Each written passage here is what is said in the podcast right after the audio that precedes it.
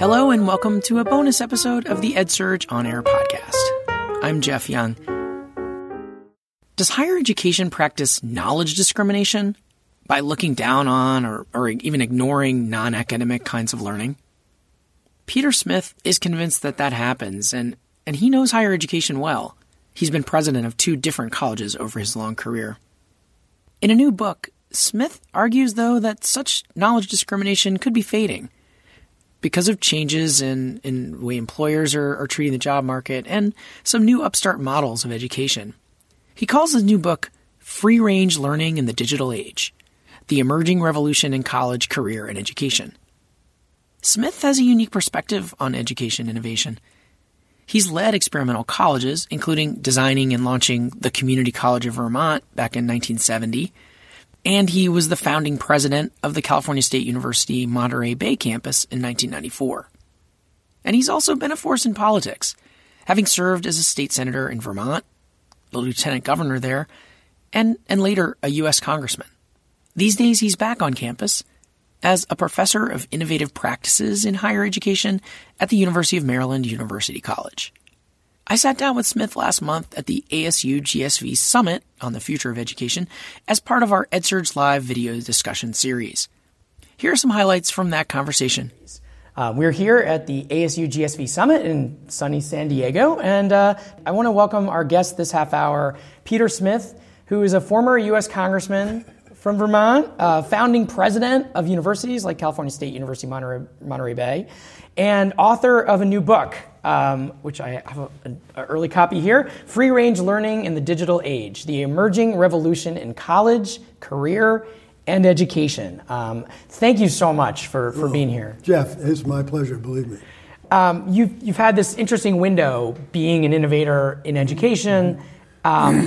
And then coming back into it more recently to write this book and talk mm-hmm. to people about where things are now. Mm-hmm. So I, noticed one idea that I was struck by, and, and, there's lots of them in here, but I wanted to talk a, a first about this idea of the networked college, which mm-hmm. you've, I think, started talking about on your blog, but it's mentioned a little bit in here. Sure.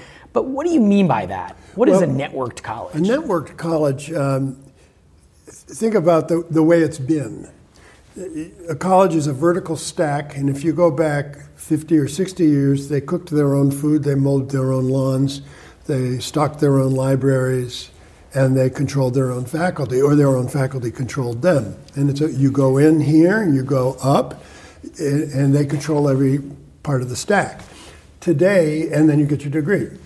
Today, if you think, and that college is like an oasis, an information rich oasis in an information poor world. You got to go there to get it. Today, that desert has gone green and there is no more oasis. It doesn't matter where you are in terms of having access to knowledge or content. it may matter where you are on what you do with it or how you get recognized for what you know. I mean, we would not want to be self training brain surgeons, obviously. So there's sure. r- ridiculous exceptions or exceptions that should, right, be, right. should be honored. But so in the, in the new world, where the desert has gone green, uh, you have all the, that's because of technology and technology enhanced opportunities.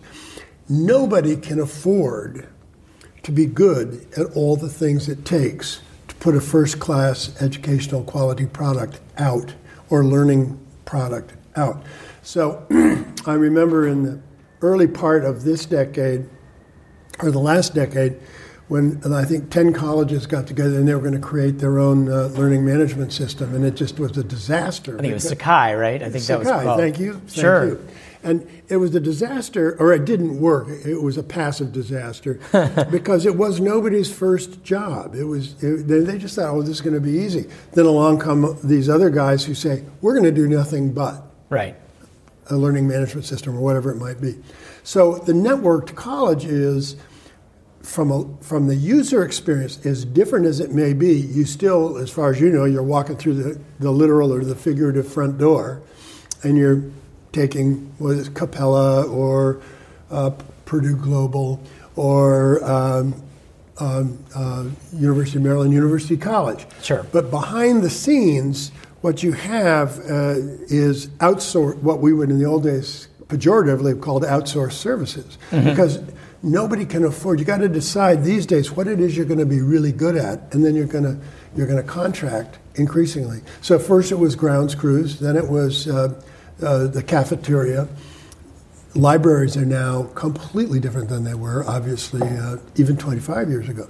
So the networked college is just a term to describe not only why, which is what I've just been, why I think things have changed, but the operating reality for any college that wants to be up to date, however they define that in terms of technologically enhanced services. Uh, they're going to do it because of the, they'll, they'll rise or fall on the quality of their partnerships.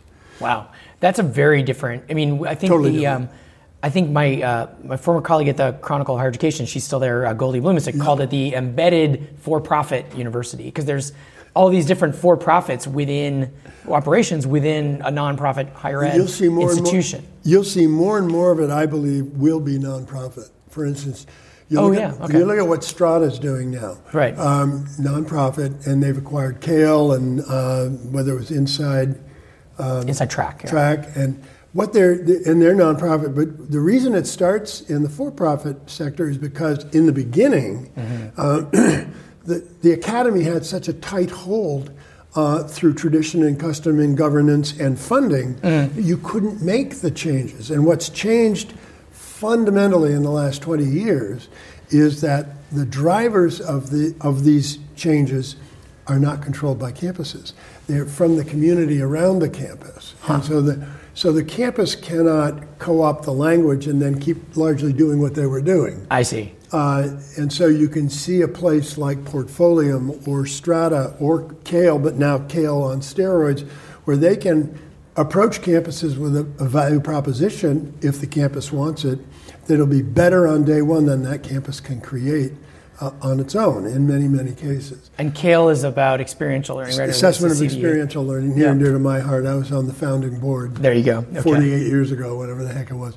But, but, the, but the, point of, the point of it all is that what's changed, the reason we're here at this meeting, and the, what the venture capital has done is it's allowed people to try things that never would have been tried before because the technology didn't exist or never been tried before because of the control that uh, the institutions had on the discourse around what is learning and what is not learning. That's all changed. And so to me, somebody said, Why are you doing this stuff? And I was referring to something I was doing four or five years ago. And I said, In simplest terms, because I can. And 25 years ago, I couldn't. So the idea that you can take content to scale, you can take advising to scale, you can also personalize a thousand different ways. And so you talk about, somebody said that I had distance learning at Harvard University. I was in the back row of an undergraduate lecture. That's Sure. distance learning. Yeah. Whereas today, we can have a thousand people with a thousand reasons why they want to go to school, and we can tailor curriculum to meet their needs. Doesn't mean it's different curriculum. It means that in each case, they know why they're doing it and what's in it for them. And personalization is, is not unique in terms of the content. It, it is unique in terms of my understanding of why I'm doing things. It's a, I think it's a whole new world. I saw somewhere there described you as a, a sometimes friendly critic of some new models of, of education. Could you? What is your? What does that critique What- boil down to? I'm described uh, um, by some as occasionally wrong, but never in doubt. I see. And uh, the, the, I think there are, uh, I want to be as fair as I can be. Each of us comes into whatever we do for our life's choice, if we're lucky enough to have had a choice, with a predisposition. Mine is towards experiential learning, it's towards really engaging the learner in real activities and then asking them to think about those activities and, and what they learned and why it matters to them. Um, and I go out from there. I think there are, there are people, for instance, who have mistakenly thought that simply having great content was all it took. Right. And I remember one of the MOOC founders, I can't remember who, said five years later, well, MOOCs have failed as, a, as, a, as an educational experiment. And my comment to that was, they never were an educational experiment. They're just a bunch of courses by very smart people produced beautifully. What happens after that is the educational, you know, who's going to use them and what are they going to do with them and how much is it going to cost and what, and to what effect. Um, so th- I think people who overestimate content alone come in for, you know, just sort of skepticism, shall we say, on my part. Or people that think that evaluation really is a single, single dimension judgment. I think of evaluation or assessment uh, of learning as being now we're on the verge of it being a pedagogy in its own right. How I work with you to help you understand what you've learned, how well you've learned it, and what you're going to do with it. And how has it changed you as a person? I'm going to get what I need, which is how well do you know it. Right. But you're going to get much more than that. You're going to, if, if I do it right, and I think we're just on the verge of a whole new way, what I call of, of, of assessment, if you will, being a pedagogy in its own right, a source Assessment, of deep learning, as opposed to a judgment that happens at the end of a sequence of courses or whatever, or classes. Um, in doing the book, as I was talking to people, I had this notion that reflection is the process by which you extract meaning from experience. So I did this, fine. And I did it well, fine. That's an A, a B, or a C. But then what did it mean to me? Uh, what was the most interesting? What, what am I doing with it? That's where you're reflecting not on remembering Shakespeare, but on what Hamlet's example meant to me in my life. And so to me, reflection becomes the key to everything. If we, if we, and I think today we can do it at, at, at scale. It isn't a matter of an adult sitting down with a, a young person or an old person every, you know, every time and going through a long, torturous conversation. There are all sorts of ways to, to ask people the right questions so that they report out. Anyway, How do you, and how do you? I guess I was curious. Like, how do you get there from? You know, who does that? Because I think a lot of professors um, don't love or making up questions or quizzing students or or even administering tests. It's just been something that's been part of the job, right? Yeah, and, and I think, uh, and, and a part of the job that's been largely ignored and, and overvalued in the sense of it, its impact on people and undervalued in terms of its potential to help people learn more. Um, you go right to the heart of it because this drives some professors crazy. but if I create, I'll, I'll use a traditional example. If I create a course, then as I tell you what it is I want you to be able to do to prove that you have succeeded, mm-hmm. it all depends on what kinds of questions I ask in the design, if you will, of that course. Right. If I, I want you to know accounting, but I also want you to demonstrate critical thinking. I may want you to demonstrate problem solving. Depending on the project I ask you to do, you're going to give me evidence in all three areas, as opposed to getting an A in accounting because you remembered what I taught you and you, and you did a balance sheet. So it, it, but that goes to consistency, and that's why some faculty members, obviously more traditional and more common, really resist uh, course design, you know, that is where you have a high level of consistency across, you got 100 sections of accounting one, and you've got the exact same course. Doesn't mean that all the teachers teach it exactly the same way, but if you have the same results that you're looking for at the end, there's a project you have to do that embraces the kinds of things I was just saying, you can then look across all 100 sections and see when is there a problem with the curriculum, when is there a problem with the learner, maybe there's a problem with the faculty member, but you can get consistent evidence about the quality of what you're doing um, precisely in a way you never could have even 10 years ago. I, I wanted to ask you because another key part, of the title of the book is free range, free range learning, and it, it's it, there's similarly a lot of examples you cite in here of students you interviewed and and some innovators that are trying new ideas, and um, there was a, a book that came out several years ago. I think it was by Anya Kamen. It had a similar argument about the DIY. And I I, think you cited her. Yes. And I guess one thing though, and watching this space and being really curious about it, but it seems like it feels to me even today like some of these examples are outliers. And I guess Do you think we're getting to a point where it seems like students still kind of want to go through a structured process instead of just having to figure it out on their own? Oh, I, I like taking a MOOC here and then getting credit and taking a, a StraighterLine course, or Oh, not to pick on any one of the examples you mentioned, but. So, do you think we're really going to get to a, a free range learning? No, Or, no uh, and, and what I was talking about, or what I intended with the title, is that what is possible now is learning anytime, anywhere, for anybody. I see. Now, my metaphor for that is it's a little bit today, it's, and I think has been, but more so than ever, it's like skiing in a blizzard with no goggles. Mm-hmm. You know, you just, woo, woo, woo, woo, because you've got all these resources around, but you don't know how to organize them. Mm. So the notion simply is that where learning happens, how it happens, how it's recognized, how it is supported, and how it is connected to work or whatever is important to me as a person has changed dramatically. I see. And we are in a world of multiple new models. I do not think, um, and m- the work I've done in the last 20 years on, on online or technologically enhanced learning um, suggests that fewer than 10% of the people who are learners um, are able to self direct. Uh, really, more like 4%. Uh, but what we can do is, and the third section is called the GPS for learning and work, where you know we can sit in a car and say, "I want to go to grandma's," and it'll tell us the fast way and the slow way and the and the scenic route. Well, this is all a little more complicated than going to grandma's, but. But what's possible today, and people here at G- ASU GSV are working on it, is is to say, here's where I am, my knowledge, skills, abilities, and my aspirations. Here's where I want to go. Here's the gap.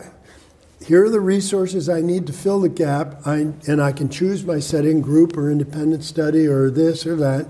And what will happen is that as people see these things, I think markets will em- emerge. I mean, uh, demand, call it. Market is sort of businessy term for me, but and people will then organize. So I say there's not going to be any one institutional model, but there will be characteristics that are common: good assessment, good advising, access to information, uh, tremendous uh, interpretation of how you're doing on, on a daily basis and, and saying people who do what you did in the last three days generally fail this course. So how can I help you? And detecting behavior patterns.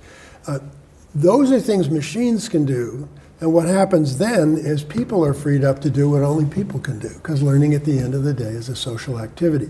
So the, the whole point, and, and the EduPunks, Anya's work, was critically important because it, whether I liked the term or not, or the recreational aspect of learning that it suggested, she was right on the money that a whole bunch of things are possible today that weren't possible 10 years ago. I think it's even more true now, eight or nine years later. But it, it isn't just a recreational activity. And so I used uh, the title to suggest the opportunity, the, the situation from which huge new educational learning and employment opportunities can be derived. And, that, and so it's not, the free range is not the state. The re- free range is where we're at now, but it's completely crazy and disorganized and skiing in a blizzard with no goggles. So the role for the new institution is to make sense out of that world and, and help the learner um, figure out what they want and how they're going to get it and the mode they want. And I think you talk to a, a retire, I mean, a, a, worker who's uh, 52, what they want in terms of higher education is very different than what I may have thought I wanted when I was 18. And now we can really craft educational solutions to personal situations. Back in the 70s, you started the two-year college in Vermont. Mm-hmm. Um, the, you mentioned Cal State Monterey Bay, founding president. You've you've been in, involved for so long in watching higher ed, kind of, and, and being involved in innovative efforts. But what do you think the appetite for for that is? How is the appetite in higher ed among maybe your colleagues or the, the this culture of higher ed? How has it changed, if at all, in that time, in the last 30, I think, 40 years? I think the world is flattening in another way. I think the, the elite colleges, which uh, really held sway in terms of dictating norms and standards Mm-hmm. um, in the 60, 50s and 60s. I mean, you know, remember, I'm going to say it was 1940, 4% of the American population had a baccalaureate degree. It was an elite thing to go get, a, get a two-year, So- four-year degree. Yeah. So I think, and when I started the community college, there were faculty members at the University of Vermont who would tell me to my face, "You are destroying higher education." Hmm. So there was even in the early '70s and '70s, there was this heavy, heavy burden placed by the way we do things. Hmm. I think that has flattened out enormously, and I think I think the real, the interesting thing is that now that the drivers of change are not controlled by campuses, it's going to flatten out more. The big change won't come at Princeton or UVA or the University of Vermont per se. The big change will come with the 60% of the people out there that might have liked to take a whack at advanced learning and couldn't do it for economic or personal or, or, or frankly, gender or racial reasons. And, and so to me, the, the huge opportunity exists, as it did before the community colleges, the big opportunity existed with people who simply couldn't afford to go to college and not work. And that was a new, a new, if you will, population. And today I see yet another new. So there's two uh, impacts. One is on the way existing institutions do business, and that's going to change in many cases. I've just heard for the first time of a college using its endowment to erase all student debt uh, so that need blind admission becomes need blind graduation. The day you graduate, all your debts are paid. Oh, Where was that? Uh, Princeton, Yeah, actually. okay. It blew me away. Well, they got the endowment to do it, but what they now what are the terms and conditions? I don't know that. But what I what I and I understand um, physicians and surgeons at Columbia uh, Graduate School, medical school, may be doing the same thing. they can afford it, but what they're seeing is that if they want to diversify their student body by admitting very uh, diverse, very smart people or very capable, traditional, academically capable people, they've got to do something at the other end. That's a big change. That's a big mm-hmm. change. And I think other colleges will, somebody's going to have to start. That's going to become a competitive factor. Yeah, and, and what have you learned? You know, but almost your own question to yourself, right? That you're hoping colleges will press students to do. But from from all your work in this, and from now that you finished this book research, what has struck you or surprised you? Well, I think, and I, I cannot avoid saying I've been very, very affected, one, by the interviews, the real time power of people who have simply. Um, as I, I learned, I learned a new definition of privilege. I'm a privileged person, and what I learned from this is, pri- real privilege is never losing a fight that you didn't pick. I've lost some fights in my life, but I picked every one of them. Whereas for most people, they're losing fights every day they never asked for. And that to me is the fairness, divi- the division in the society. And I learned that very powerfully, and then with Black Lives Matter and hashtag Me Too and um, and um, ha- the, the gun thing, which is near and dear to my heart for other reasons. That, but seeing that if you can intellectually understand and, and sympathize and support, but if I've never walked in your shoes, mm-hmm. I can't I can't make up for that. It doesn't mean I. But don't be confused. Or the the issue in the Starbucks recently in um, Philadelphia. We're beginning to really understand the things that happen to some people every day in this world that mm-hmm. we walk right by because it doesn't happen to us. Mm-hmm. So to me, it the power, the drama in education and learning comes from inside the learner and their interaction with the world. And that to me is a total flip from the drama in education is I got a great professor who's going to lecture me on Hamlet. Um, no, uh, that, that's, that's something else. So my big learning was how intense, the more personal we make this in terms of, and we can do it at scale now with technology. That's what technology do. Lets us be real people and be more full as people, as teachers, as counselors, as supporters. That's what really um, changed me as I researched this book is that the need that we have as a society, whether it's an employment need or a community need or a social need or you name it need, is intensely personal to the person who has the need. And that's what we need to focus on. It isn't about the top 200 colleges, it's about the 60% who, are, who, who, who never have a chance to choose what they want to do if, when it comes to learning. I want everybody to have the chance to choose. I have a, like we have like two minutes left, but are you? Can I ask your position on the free college movement? I think um, I, I, admit to a bias in this, in the sense that uh, um, my youngest son uh, is in the governor's cabinet in Tennessee. Okay. Um, and uh, fought for that policy, for okay. community college. I think it's brilliant, and, and it isn't. Um, I'm not sure I can go where Bernie and Elizabeth Warren have gone um, for a variety of reasons. Although I think the instinct, everybody's got to have some skin in the game, whether that's money. Now, but what we're ignoring is my time, my aspirations my, my hopes for my own future, that's skin in the game. And what they're finding in Tennessee, or last time I checked, is that in ninth and tenth grade, when decisions are made, the decision making pattern changed overnight hmm. for young men and women who saw that now they could go to that local community college. From the state's perspective, it's a great social investment for economic development.